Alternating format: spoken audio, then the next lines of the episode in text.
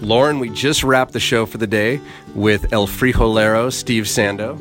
Well, it's nice to have him back here. Yeah, fun, fun show. But I realized something that was on my mind. I didn't get to ask him. We just ran out of time.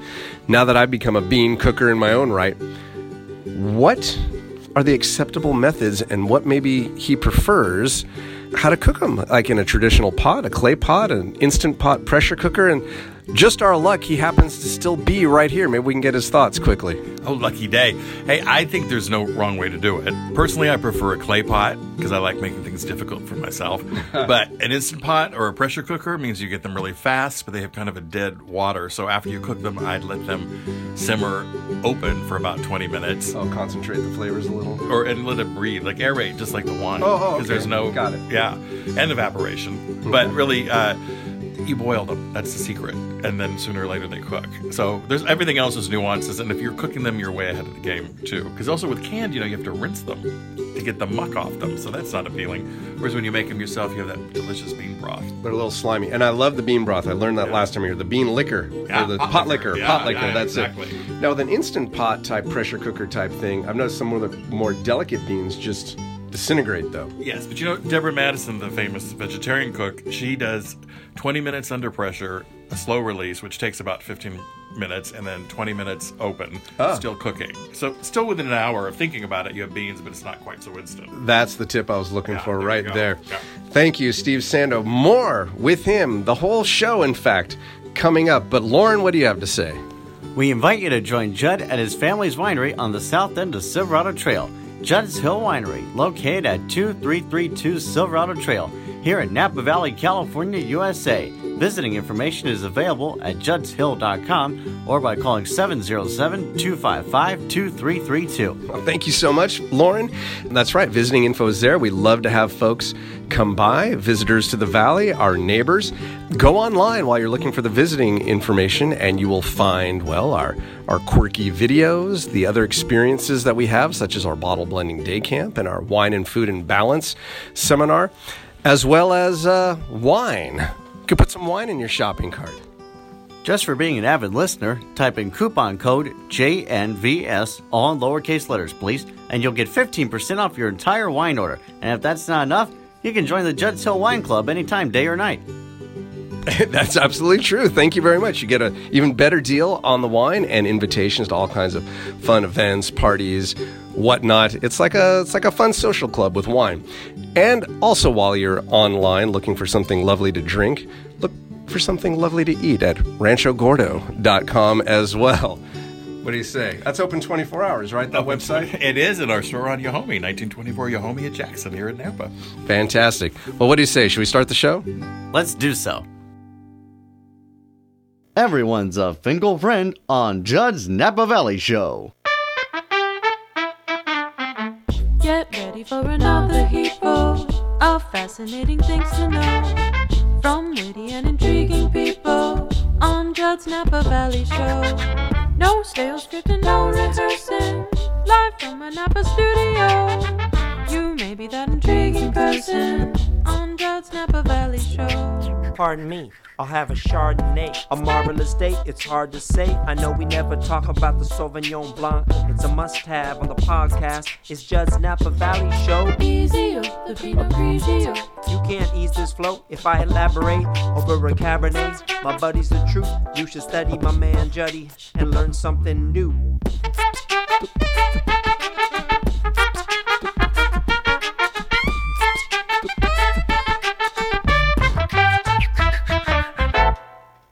And now, live from the 1440 KVON studios at Broadcast Park in the beautiful Napa Valley, celebrating five years on the air, it's Judd's Napa Valley Show. I'm Lauren Mole, and here's your host, Judd Finkelstein. Uh, thank you very much, Mr. Lauren Mole. It's a pleasure to be here. Five years. It would have been yesterday was the actual date, so we're we're pretty close to being exactly five years. Five years in one day. We've been Wow. doing this. Well, congratulations. Can Judd. you believe it?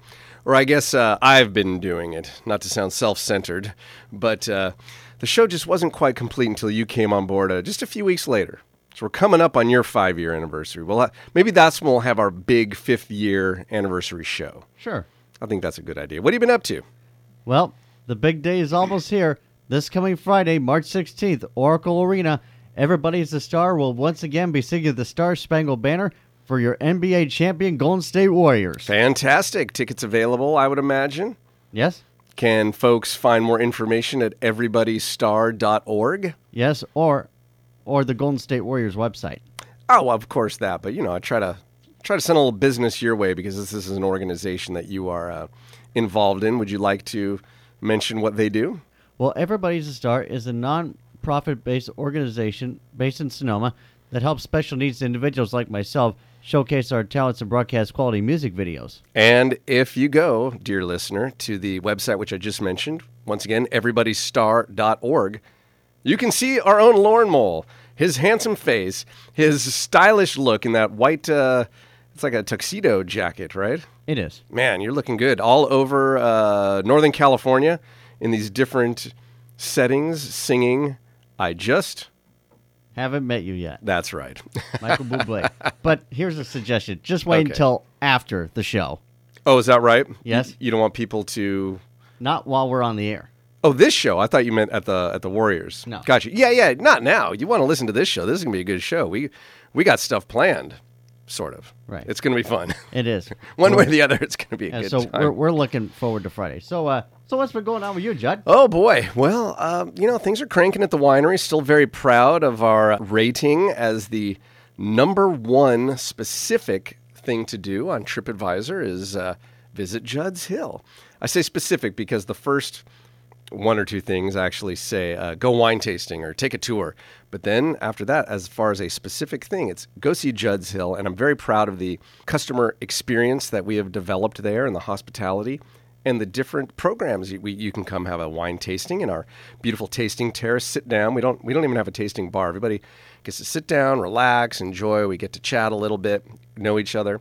We do our bottle blending day camp where folks come in and actually create their own cuvee, which they can then leave with, bottle it up that day, and go home. And we have our wine and food in balance seminar. I hate to call it a seminar. Seminar sounds like it's going to be a boring thing, but this is a class, although I don't know if that sounds much better, but it's it's really fun, is what I'm trying to say, and it's about 90 minutes, and through that you learn to um, well work with the flavors of wine and the flavors of food, and and how they play together and interact, and you'll leave with all the confidence you'll ever need to. Uh, host a dinner party or a gathering where wine and food comes together. It's it's tons of fun.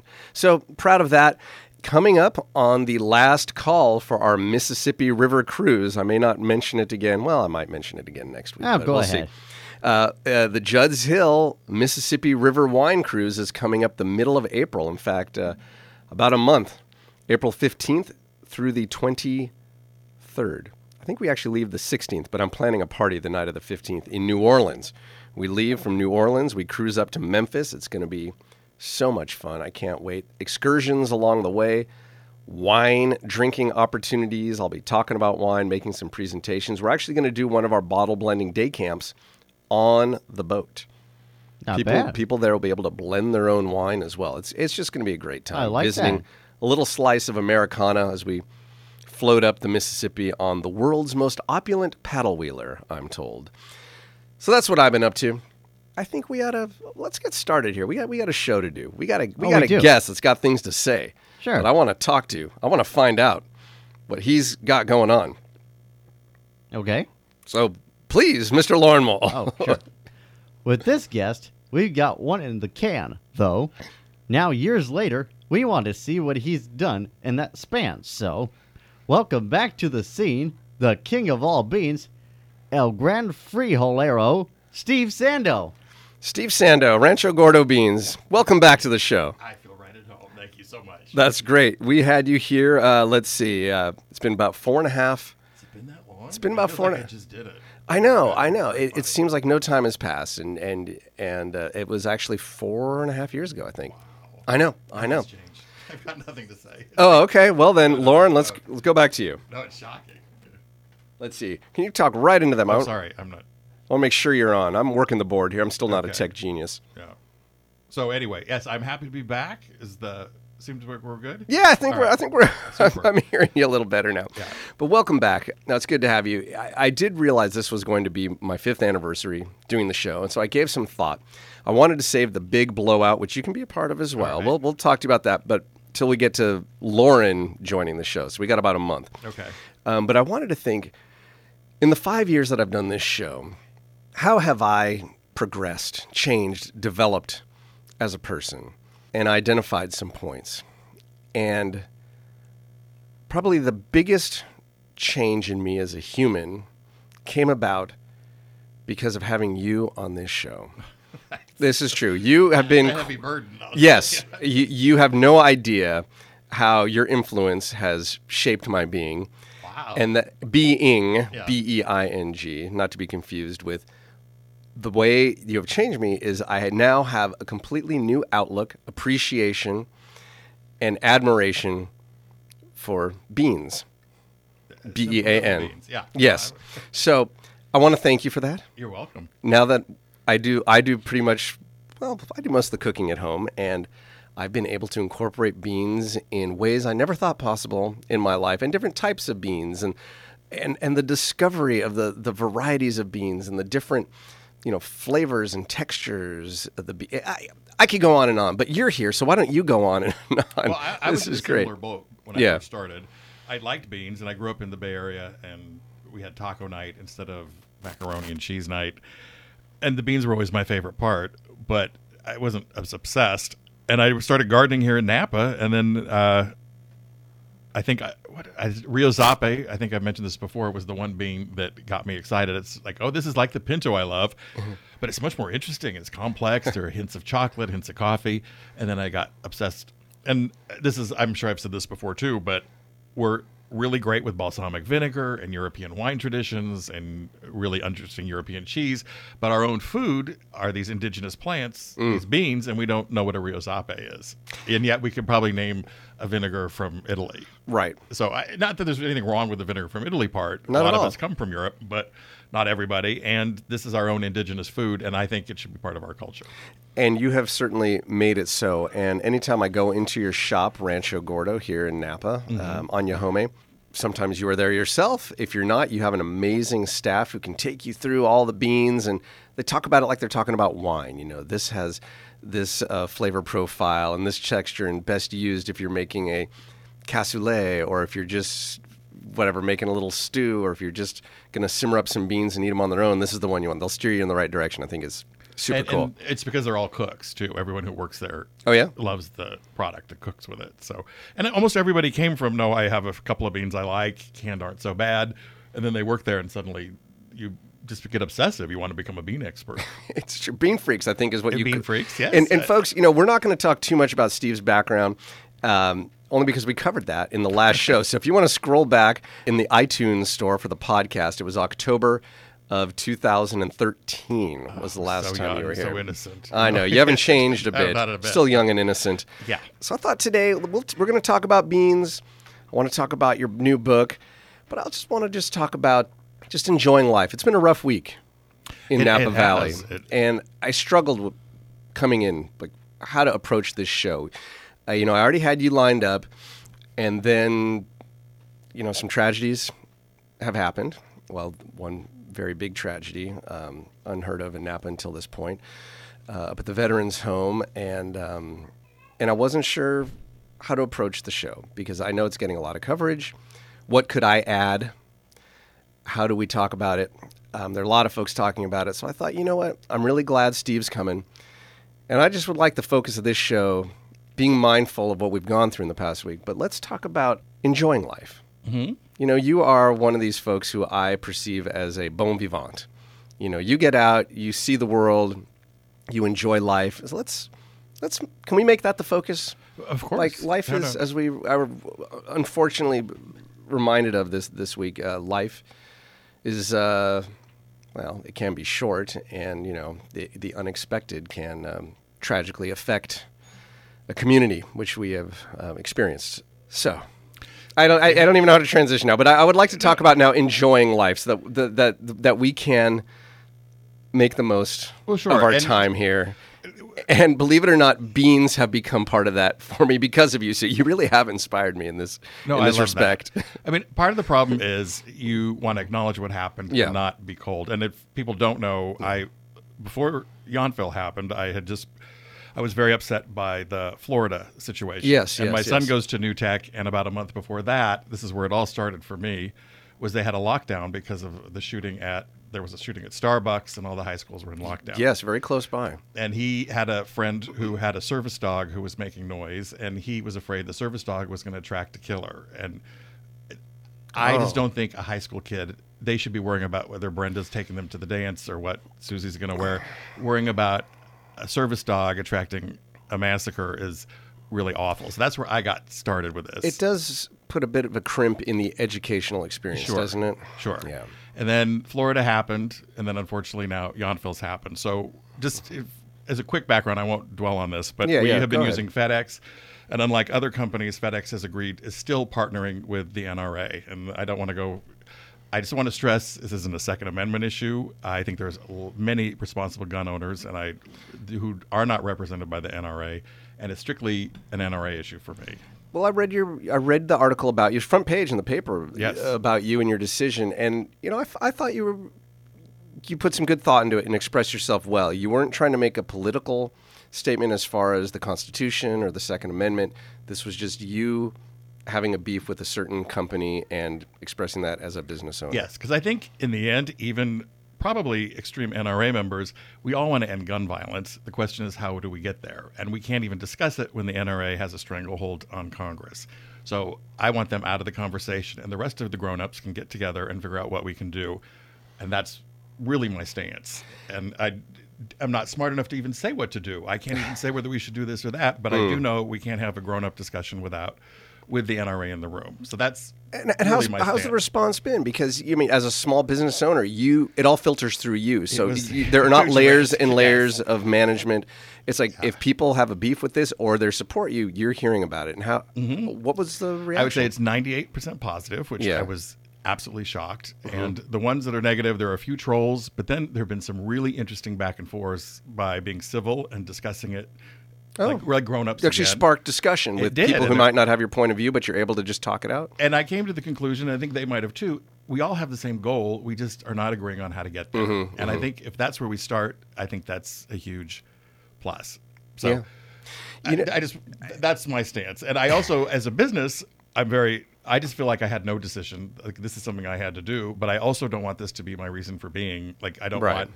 I really want to talk about when do you salt your beans. Well, I- we I- I- can. We yeah. will. No, no, We I'm, just, I'm, not, I'm not criticizing you. I'm just saying in general, this thing seems to be gaining steam, and Yeah. I think it's because we all feel so helpless and we want to do something. But really, I'm more qualified to talk about you know Mexican movies from the 40s than And I would gun- like to talk about that as well. Yeah.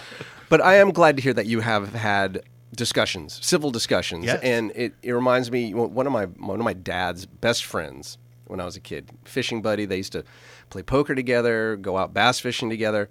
He'd come back and tell me how the two of them, kind of like what you said, they both agreed that this is the direction the world should be in, but they couldn't have been more opposite, you know, politically and how to get there.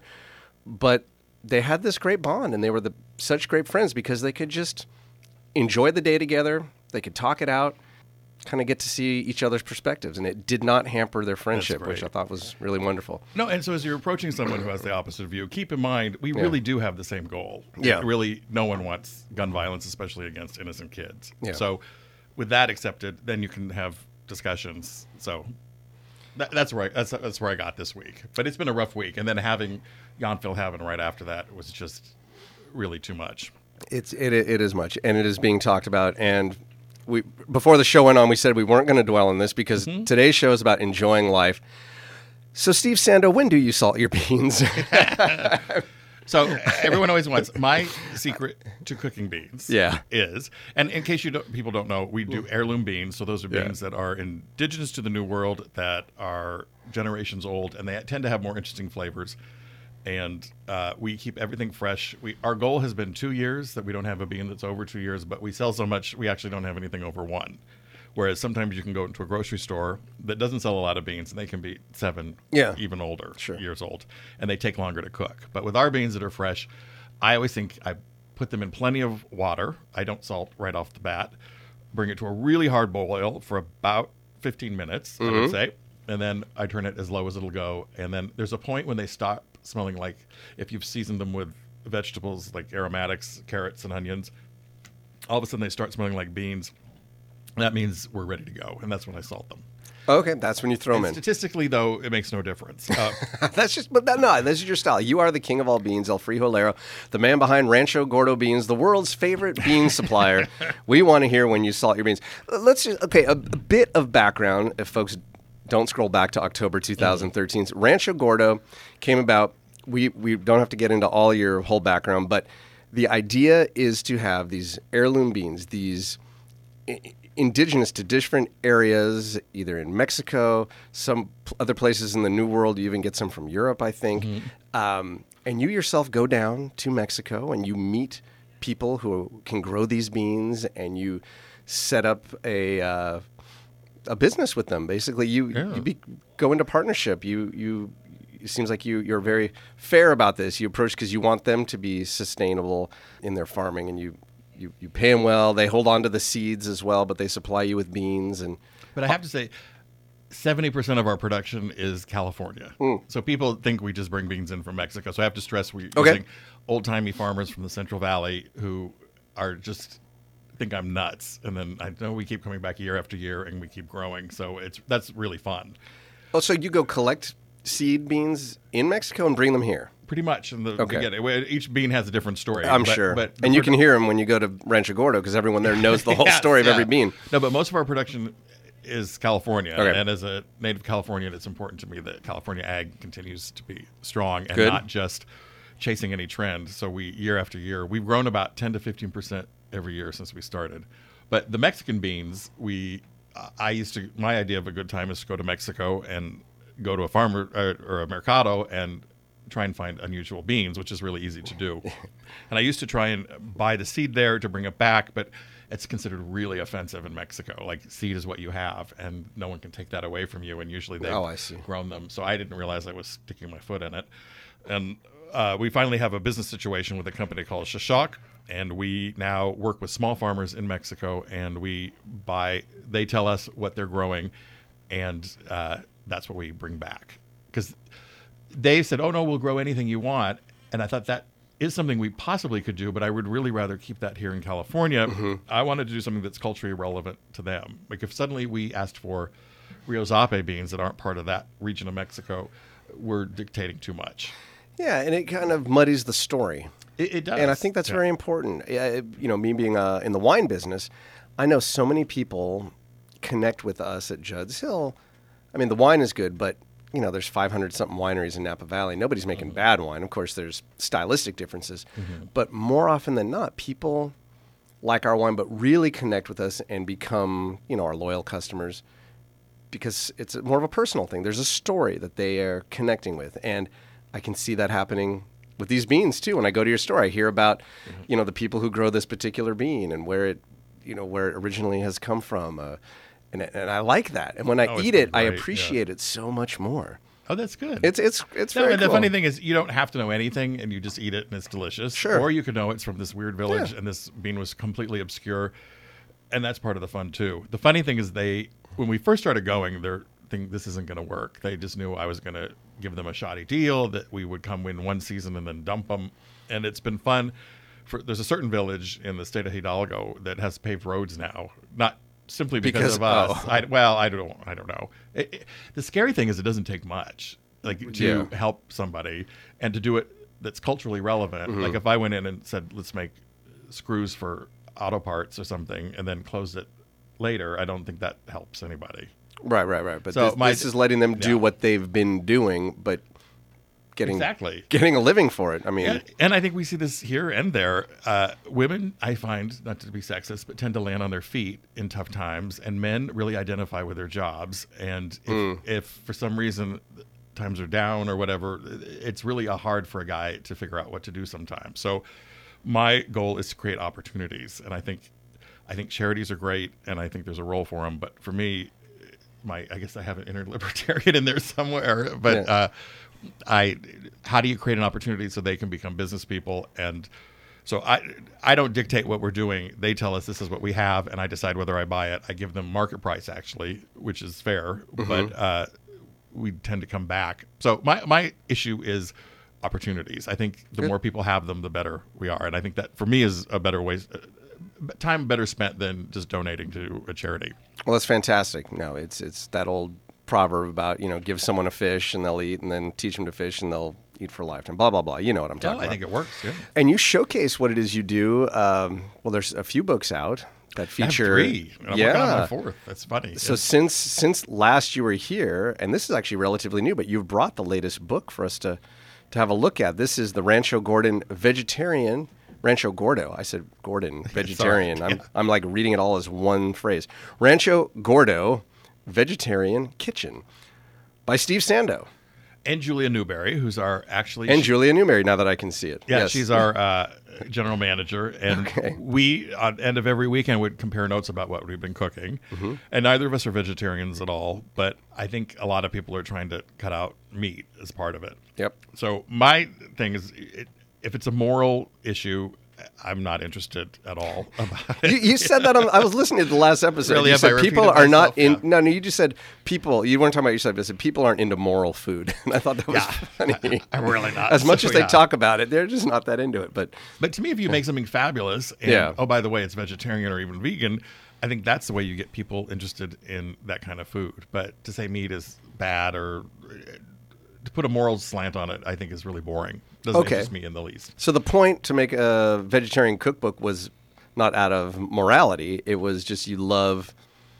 And, and slight pandering to the market. I think people are trying to eat less meat. Lauren, don't you love his honesty? I do. so we would love to sell books, but they're, these are, are just great things we wanted to eat that happen to have no meat in them. And, the most re- of them are actually vegan, it turns out, but not Oh, yeah? not consciously. It just there's a great book out there called Cucina Povera, like the Poor Kitchen, and it's about post-war Tuscan cooking Mm-hmm. and how they would had no food and what they would make up, and uh, it really taught me. Can you pare it down? Can you pare it down and still have it be great? And with really good ingredients, you can. And uh, I think that was part of my influence as well. Because my tendency just, no matter what you do, put cheese on top, and you really don't have to do that sometimes. yeah, it doesn't usually hurt, but yeah, Yeah, there, there yeah. there's some other flavors that could come out. So this this is the new book. Yes. the Rancho Gordo Vegetarian Kitchen. I'm gonna have to come over and pick up a copy because I've again I have become enamored of beans, and it's all because of you. I've said this over and over. Now I feel like I'm I'm just gushing, but th- it's bizarre because I never thought that I'd give any thought to beans, but y- you've said that it, they've there's like a cult following now. Bean freaks are a thing. People have gotten into beans. They want to talk about what beans they're eating and how they make them and with what, and everyone has their own method, and it's become like a, a subculture. And I think also because it's not very mainstream, people feel like it's their uh, vegetable. They can own it. Mm-hmm. They own it. And we have a, did we have a bean club before? I don't think we did. So we have a bean club now, model after a wine club. So they get a Oh. quarterly package. Oh. and there's two thousand two hundred members, and there's a seven hundred person waiting list to get on it because we can't fulfill What? them. Yeah. So it's everybody's every you know mar- company's dream. I is was about to this. rush over and sign up, but Yeah. my goodness, okay. You can get on the waiting list, and Oh, it might work out. But uh, Thanks. it's it's really fun because we get smaller amounts. Like when I go to Mexico, this last time we had a farmer who had one bean called Flor de Durazno or uh, peach flower, Uh-huh. and he only had twenty five hundred pounds. So it's for us at this point, it's really not worth marketing something so small. But I thought, oh, we'll just give it to Wait a minute. Club. A ton and a quarter is small. yeah, isn't that something? What what what do you need to satisfy your club? Well, uh, that was what we did. We gave it to the bean club Oh, instead okay. of marketing it in general. Oh, I see, I see. Like, so we need at least ten thousand pounds really to introduce a bean. Yeah. I have to tell you, in the early days when I did the farmers markets, if I did forty dollars, I thought, "Oh wow, this is really going to work." And it's like, it's very funny. Yeah, we're we're we're, we're, we're, we're not Nestle's, but we're uh, doing really well. You're So doing really okay. happy. We got to take a break. Sure. I'm sorry, but this is Steve Sando of Rancho Gordo Beans, El Frijolero. This is this is fun. We got more to talk about. We'll be back with more of Judd's Napa Valley Show right after these messages. Judd's Napa Valley Show. Every episode, a veritable cornucopia of Finkel fun. Judd's Napa Valley Show. Judd's Napa Valley Show. Judd's Napa Valley Show. Judd's Napa Valley Show. You're listening to Judd's Napa Valley Show. At 1440 on your AM dial in Napa and streaming live around the world at KVON.com. Back to Judd's Napa Valley Show. Thank you very much, Mr. Lauren Mole. Our guest is Steve Sando, El Frijolero, the king of all beans. That's my own thing. I hope that's okay. But uh, Mr. Rancho Gordo, the man who has made beans exciting. I was about to say again, but I just like exciting. Period. It's like, um, looks like you brought uh, a little something. We we we used to we used to call this "Get Your Hands on Judd's Goodies" because people would bring me some goodies and I'd like to give them away. Our district attorney was on and didn't care for that name so much. Our police chief was on. was like, you might want to consider. And they're all right. So uh, like Lauren it. and I were going. to Well, I mean, works for me. you know, I guess I was naive. I said, "Yes, I've got goodies. I'd like you to get your hands on them." Mm-hmm. But um, but Lauren and I will put our hands together. We'll come up with a little more uh, PC name. It's been explained to me how people might perceive that. So Yeah. So, All right. But you have something. I have something for you. and Okay. I was told it should be not completely related or something somewhat Sure. obscure. So We- I- yeah. I, went on a jag. I hate Worcestershire sauce now. You hate it? Well, it's not the same as it used to be. They've added tons of sugar. Oh, oh, it's I see not what as strong in the anchovy flavor. Yes. And I was the Lea and Perrins. Like it's not what I remember. And then Uh, I found out there's corn syrup in it now. I, I am a big fan of the Worcestershire sauce. It is, you're right, it's a little sweet, and there there are certain restaurants I've been to that make their own, and I almost always prefer it. And, I don't know why. I need and to find a recipe. The British one, it doesn't have corn syrup. Oh, it doesn't? No, Okay. There's a tiny bit of sugar, but it's not the same thing. Okay. So anyway, I went hard. I looked hard and long, and I finally found a woman in Texas who makes Lady Jane's Alchemy Worcestershire sauce. so I brought you some of that. Wow. actually, it was made it in. It's actually dated and uh, Let's see here. limited edition. Wow. Oh yeah, hand uh, labeled and dated. Uh, yeah, 2000. Aged aged 11 months. It says. So even longer, actually. Wow. So, um, it is very good. It's still not what I remember. So Oh. I think the secret might be to figure out how to make it yourself. How to make? Okay. But it is very good. Well, if you have a tip on how to make delicious Worcestershire, Worcestershire, Worcester, Worcestershire, Worcestershire, Steve. Worcestershire is what Sauce. they told me in England. Yes, Yeah. um, you can. Uh, you know, send your recipe over to Steve Sando at Rancho I'd Gordo. He'd, he'd love to Yeah. find out. And also, you can say Worcester if you're. Worcester. That sounds That's like what the Brits do. Yeah. That's what they call it casually anyway. So if you don't want to wrap your tongue around that word, Worcester sauce. Worc- Worcestershire. Anyway, listener, if you would like to have this, I assume unopened bottle Yes, it is uh, unopened. Yes. It is a small. It's 100 milliliters. Mm-hmm. Looks great. Handmade in uh, Texas. Be the first to tweet. You got to use Twitter. Tweet. Well, we're not going to use that handle anymore. So just say, uh, you know, I want the sauce. Just tweet that. I want the sauce. To use hashtag JNVS for Judd's Napa Valley Show and put at Judd's Hill. And uh, I will see it immediately. The first one to do that can have this sauce, and I'll bring it to the to the tasting room over at Judd's Hill on the south end of Silverado Trail, and it'll be there for you.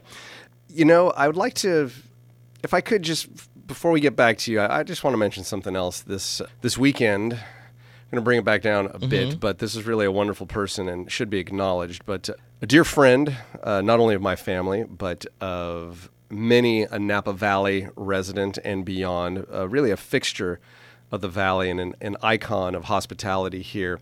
We lost over the weekend Walt Bells, who many may remember uh, for his, I think, almost 20 years as a waiter at Tra Vigne, kind of the, the, the all star of the room there. Knew everybody, everybody's name, knew what they liked to eat, knew what they liked to drink.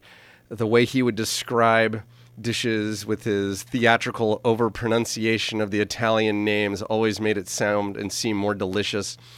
He uh, he has passed away this this this uh, weekend, and certainly a beloved Napa Valley character. He was an artist, an avid surfer, a great spirit uh, and a very spiritual person. And sometimes I feel, you know, lacking in that department. But when I would be around Walt and hear him talk, I always felt uplifted somehow that there was this uh, positive power somehow, you know, holding us all up. And I, I always liked to, to bask in that when he was around. He, he had he had an impact on me. He was the first one I ever saw to take a, a young wine and say, Oh, may I decant that for you?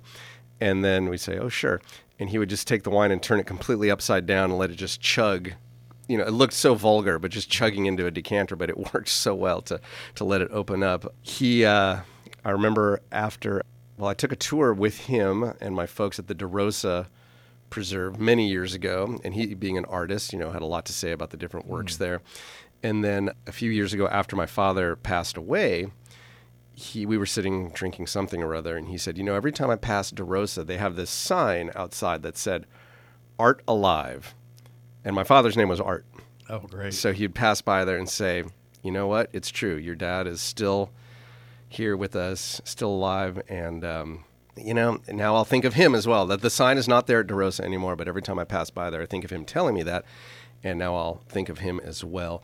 So to Walt Bells, I know you are just catching some amazing lefts, getting barreled somewhere up in heaven in your uh, on your longboard and enjoying the heck out of it. I think he once told me that heaven to him would be a place where I think that Italian frizzante came out of the drinking fountains. So uh, of different levels of dryness, you know, from dry to sweet, whatever the next fountain would be. So I'm sure you're enjoying that very much, Walt.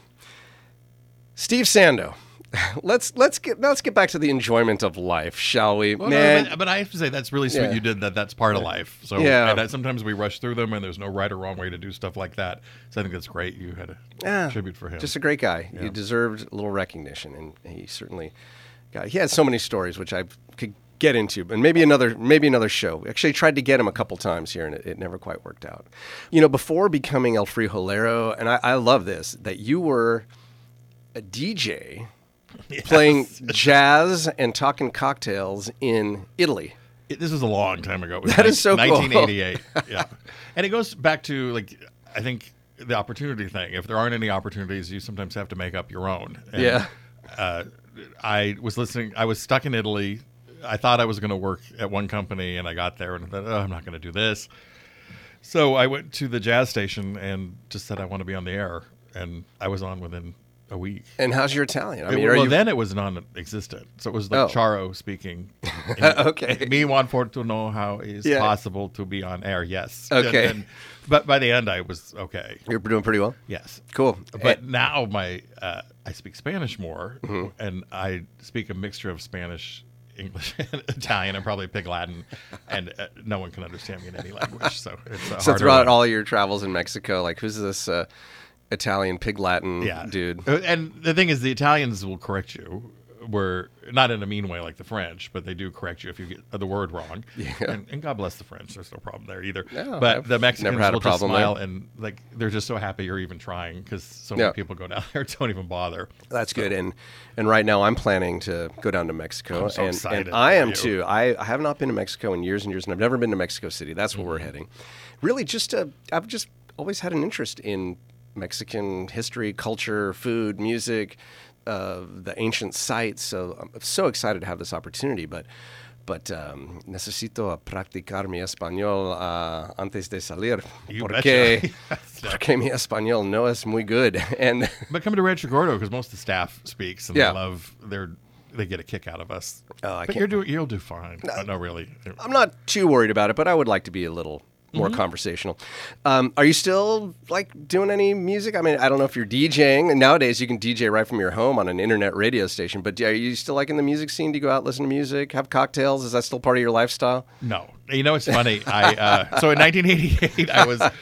No one was really drinking cocktails, but I loved old cocktail books. I Yeah. think I've mentioned before. My parents, my mother was a little uh, beach bunny in San Clemente, and my father was a lifeguard, and they used to go Oh. to Howard Rumsey's Lighthouse in their MG. They were typical 50s California kids, and uh, so it's definitely been part of my background. So you're So Orange in- County guy. yeah. Well, no, I wasn't. No, No, they, you weren't. they had well, it, no one can know, so don't tell anybody I Okay, was born Lauren, in Los. Angeles. and then we moved up here almost immediately by the time I was born. Okay, I think I revealed this. Was it last week or two weeks ago? That Lauren also, please don't say a word of this to anybody.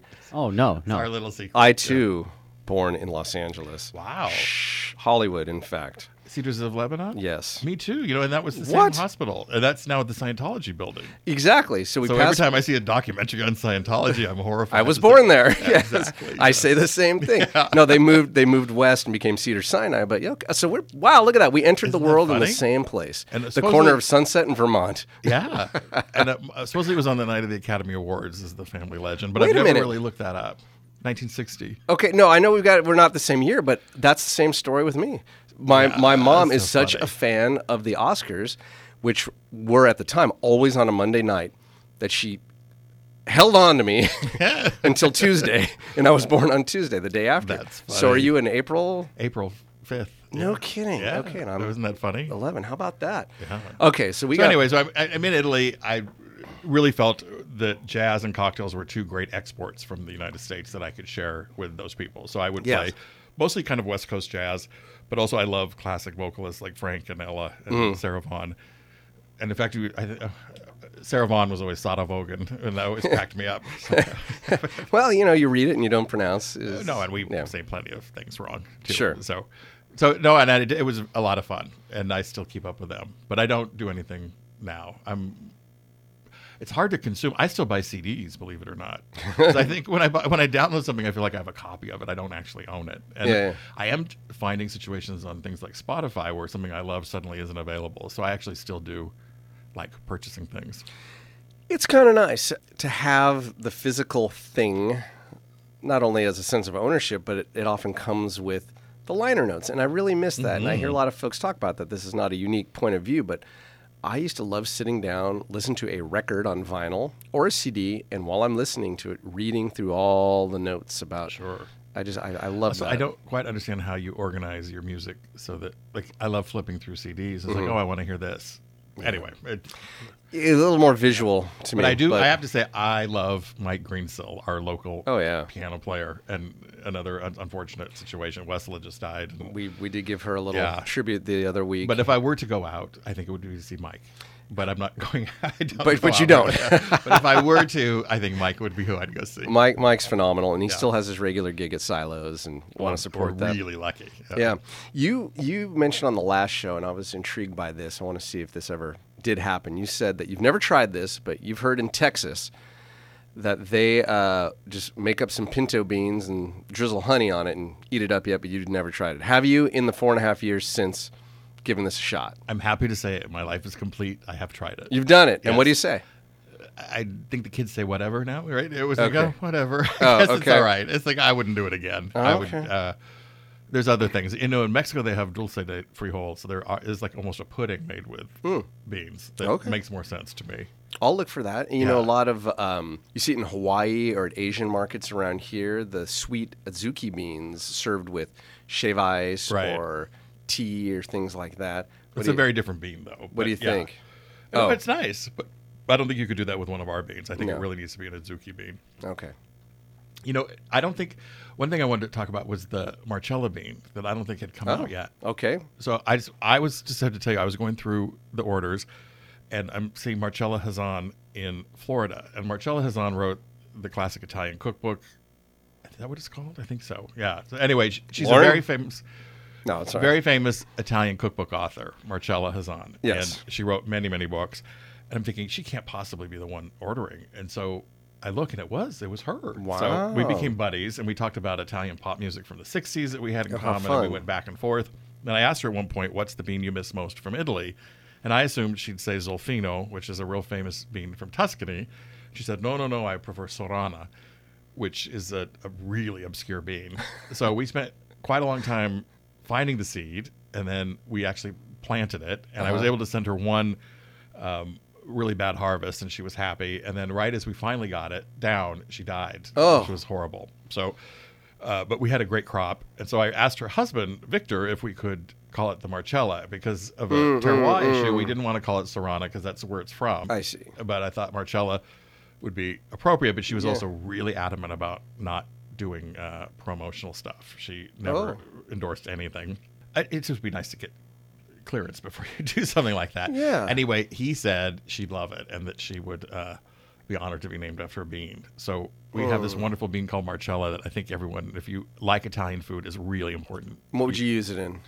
Well, on its, well, classically you put it on toast and then dri- you mash a few down, put a few more on top, and then drizzle your very best olive oil over the top of that. And the New York Times covered this. It was really Mm. Oh, funny. kidding. so we have this Marcella bean, and I just know there's so many Italian people here. I mean, Italian food fans. Yeah, that would absolutely. Because it's interesting. These beans, a lot of them come from Mexico and Central America, but then the Italians took them to Europe and bred them, and Marcella is one of those. And it's almost gelatinous orbs. They're just really delicate. They're not for everybody because they're a little harder to cook. Because you cook them and you think, oh, they're okay, and then you cook them a little further, it's like, oh my, this is really good. And you cook them too far, and then you have pudding. Ah. Right. So Oh, that's see. so it's just it's for someone who really a food freak would be uh, perfect for that. Okay, good. The Marcella, and are those available at the moment? Yes, we're, we had a good harvest this year. Great. You know, That's they are a vegetable, and people get upset when we lose certain ones. You know, we ran out early, or but you know, it's just like wine. I mean, the crop's done, and Mm-hmm. That's You, you can't shake a tree and get more. It's, No. You really have to plan this thing out.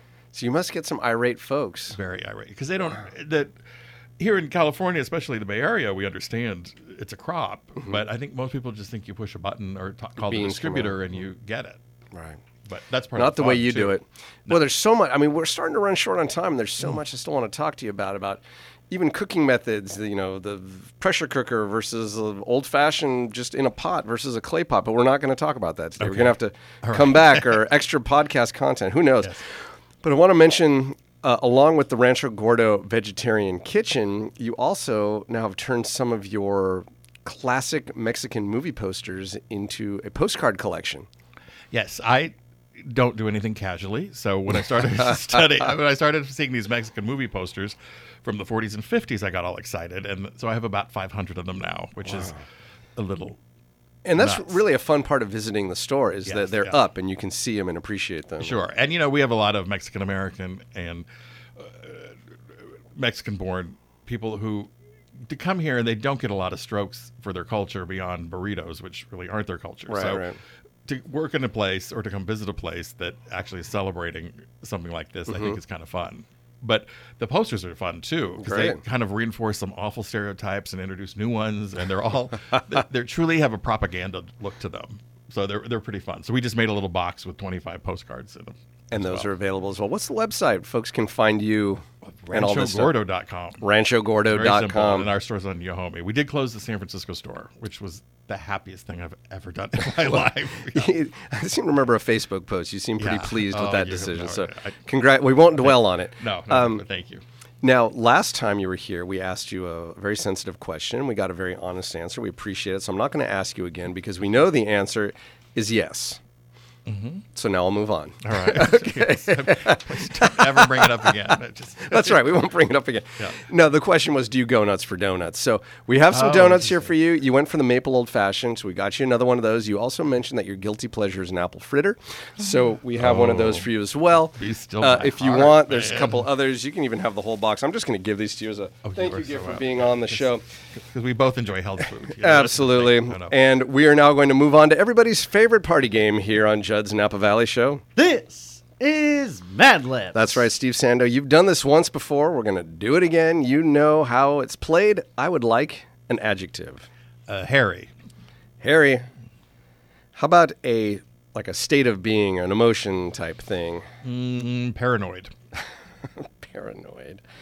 All right, uh, another one of those. Well, because of the time change, let's say exhausted. Exhausted. It's tough. I'm usually pretty good at waking up. I'm I'm sort of a morning person, but not the past couple days.